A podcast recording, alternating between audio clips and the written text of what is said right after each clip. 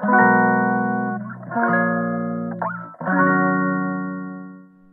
くだけで文字タンクアップジャパソンです。この配信では1日10分間程度であなたの文字タンクアップにつながる情報を配信しております。今日のテーマは Web ライターの適性の有無です。Web ライターの適性の有無。えっ、ー、と、アイジャパ受講生からの質問です。Web ライターとして適性があるかないかの指標みたいなものはあるでしょうか？結構前の放送で受講受験勉強の経験者はライターの勉強が頑張れるといったことを言われてたのはなんとなく覚えています。もし指標があればご回答いただけますと幸いです。です。で、回答としては指標はありません。適性があるかどうかはやってみないとわからないし、というか適性があるかないかはあまり気にしなくていいと思いますっていうのが、第1回、えっと、回答ですかね。率直な回答です。で、あえて適性の有無を言うなら、本が好きな人、小説とかビジネス書とかに問わず、読書が好きな人は向いてると思いますぐらいです。まず一つ目の適正の有無の指標はないし、気にしなくていいからおお伝えすると、多分、ウェブライター始めるにあたって自分は向いてるか向いてないかを明確に判断してから始めたって人はあまりいないと思います。これは別にどうでもいいか。えっと、ちょっと具体、別の具体例で出しますね。例えば私今トライアスロンに出ようとします。で、適性あるかどうかってまあ確かにネットとか動画でいくつか言われてます。なんか秋っぽい人とか一つのことをやり続ける人みたいな、どどっちやねんみたいなのが同じとこに書いてあったりしたんですけど、えっと、トライアスロンに向いてる人例えば、えっと、忙しい人とか書いてあるんですよ。いろいろ。いろいろ書いてあるんですけど、それを見たところで、私が本当に向いてるかどうかって、まあ、何の参考にもならない？ですと。で、じゃあ、適性あるかどうかをどう判断したらいいのかって、実際にやってみることですね。一番わかるのは。で、しかも、6月25に少なくとも浜名湖トライアスロンには出るけど、その1回出ただけじゃわからなくて、で、何回か出てるうちに、まあ、もしかしたら、あれ、向いてるんじゃねって思うかもしれないくらいですね。で、それも適性があるかない、あ、俺適性あるわって、明確に判断できる瞬間はなくて、なんか続けていくうちに、もしな、何らか、例えば、5位以内とか10位以内とか1桁台にの順位を取れたとってなった時に初めて、あ、もしかしてこれ適性あったのかもなって、これもまた可能性の問題ですね。可能性の問題というか、なんかな、なんとなくふんわりしかわからない。結局、結果出した時に初めて、ようやくわかるみたいなものだと思います、適性って。で、なんで、あ、俺適性あるわとか、あ、適性ないわとかって、私はあまり気にしてないです。これ私はって話になってますけど。で、適性あるかないかを気にしすぎると、これまたトライアスロンで言うと、1回目出ましたと。で、すっごい時間かかって、4時間ぐらいかかってしまいました。普通、平均3時間半とかだっけな。なんですけど、4時間ぐらいかかっちゃった。ってなった時に、あ、俺適性ないわってやめるのって、なんかすごくもったいない気がしませんか？まだ1回目なのに。なんか早く走れなくて当たり前なのに、平均を上回れなかったからといってやめてしまう。のは多分やめる言い訳として、あ、適正ないわって言ってるだけだと思います。もし私がトライアスロン1回目出て、なんか適正なさそうなんでやめますって言ってた場合はですね。で、まあ逆に適正あるってパターンは必要ないですかね。なんで、そもそもな、ウェブライターとしてというよりは何かをやるにあたって適正の有無はそこまで重要じゃない。で、重要だとしたら、本当に一部の職種だけ。例えば宇宙飛行士とか、あとパイロットとかは適正の有無は重要だと思います。あと、車の運転とかもそうですかね。一応、もうめちゃくちゃ向いてない、もうすぐカットなって、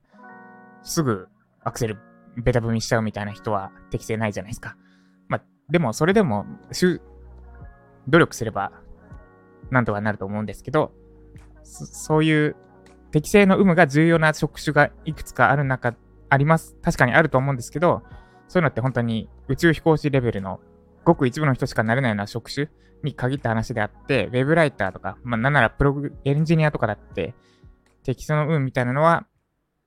重要じゃない。なんなら気にしなくていいと思います。とりあえずやってみて、で、やってみたところで適正の有無っていうのは永遠にわからなくて、結果が出た時にもしかして俺は適性あったのかなってなんとなくわかるかもしれないけど、そのなんとなくわかるかどうかすらも重要じゃなくて、結局最後まで適性の有無は重要じゃない。で、旗から見たらあいつは適性があったってなんか第三者的に評価されることあるかもしれないけど、本人にとってはきっとどうでもいいことな気がしますってとこですかね。なんか話それてますが、これがまず1個目ですね。適正の有無は、ウェブライターにとっては重要じゃないです。というか、大抵の職種にとって多分重要じゃないと思いますっていうのが、これ私の意見ですね。で、2つ目に、えっと、強いて言うなら本、読書好きな人です。で、なんでかなんですが、ウェブライターは文章を書く仕事、文章を書くことが主な仕事だからです。で、文章の見本ってどこにあるかっていうと、質の高い見本は本です。ウェブの記事も、まあ、見本にはなるんですが、本のが歴史長いし、文章の質としては絶対に本のが質が高いと、高いです。で、あと、ウェブ上の記事って、まあ、最近そうでもなくなってきたけど、もともとはブロガーが、いわゆる文章のプロではない人たちが書いたものが上位に上がってた。で、今、なんかその、競争が激しくなってって、質がどんどん上がってってる最中って感じですよね。感じですと。で、なんでまだまだ本とか、歴史の長い本と比べると、質はまちまち。検索上位の記事であっても、キーワードによって文章の質はまちまちだし、ウェブの文章の見本とするのであれば、ウェブの記事よりかは、本のが見本としてふさわしいと思ってます。で、あとは、インプットの効率として圧倒的に本のがいい。もし、二択、今後の人生で動画か本かどっちかしかインプットできないみたいなの選択肢があったとしたら、私は0.2秒で本を選びます。絶対に本のが、文字情報のが圧倒的にインプット効率がいいからですね。でこれまた具体例なんですが、例えば、居酒屋に行きましたと。で、居酒屋のメニューが、メニューって全部文字じゃないですか。まあ、あの、最近タブレットでそこから選ぶっていうのもありますけど、でも文字情報ですね、あれも。あれも文字じゃなくて動画だったらどうでしょうか。もし、えっと、麺類。え、動画でなんか、麺類、最初に麺類、次に、つまみ類、何々についてお伝えしますみたいなので、最初麺類について動画が1分ぐらい流れて、で、おつまみの動画が1分ぐらい流れてみたいな。もう早く全体像教えてくれよっていうか、わ、わからんよってなりますよね。で、確かに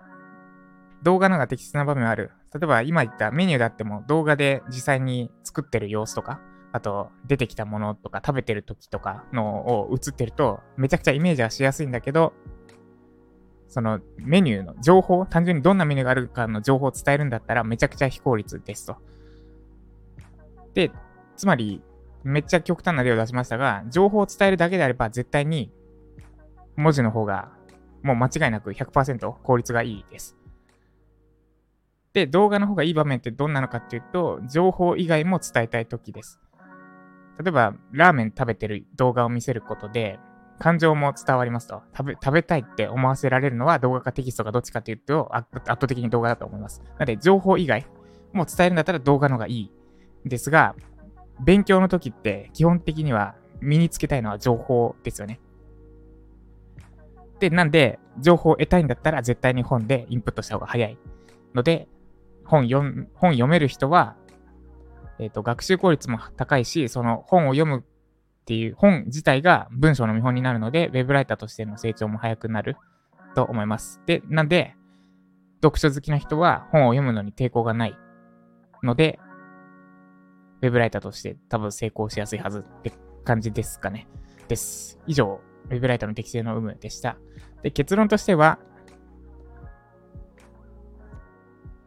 本読んでる人は、まあちょっと有利かもしれませんが、それが致命的な本をよ仮に本を読むのが苦手だったとしても、致命的にはならない。苦手を克服すればいいだけ。なので、で、なんでまとめちゃうと適性は関係ないです。ですかね。です。以上、ウェブライターの適性の有無の指標でした。なんかめっちゃ辛口になったような気もするんですけど、はい、参考になれば幸いです。ってことで今日は私は、えっ、ー、と、今作っている資格試験対策講座のカリキュラムを作っていきます。で、あとは、何かあったっけな。今日はなんか息子が最近夜咳で起きちゃって、今病院に行って、えっ、ー、と、なんか喘息？喘息っぽい診断を受けて、なんか呼吸器みたいなのをつけて、それを5分ぐらい、えっ、ー、と、なんだっけ、あの、ペンギンの粘土のアニメ、ピ、ピ、ピングーでしたっけ？ピングーだ。ピングーを息子と一緒に見ながら、なんか変な白い煙が出てる呼吸器を息子に当てさせ続けるっていうのをやって、で、保育園に送って今帰ってきてきました。なんでそのモスのカリキュラム作っていきます。ってことで今日も頑張っていきましょう。以上、ジャパソンでした。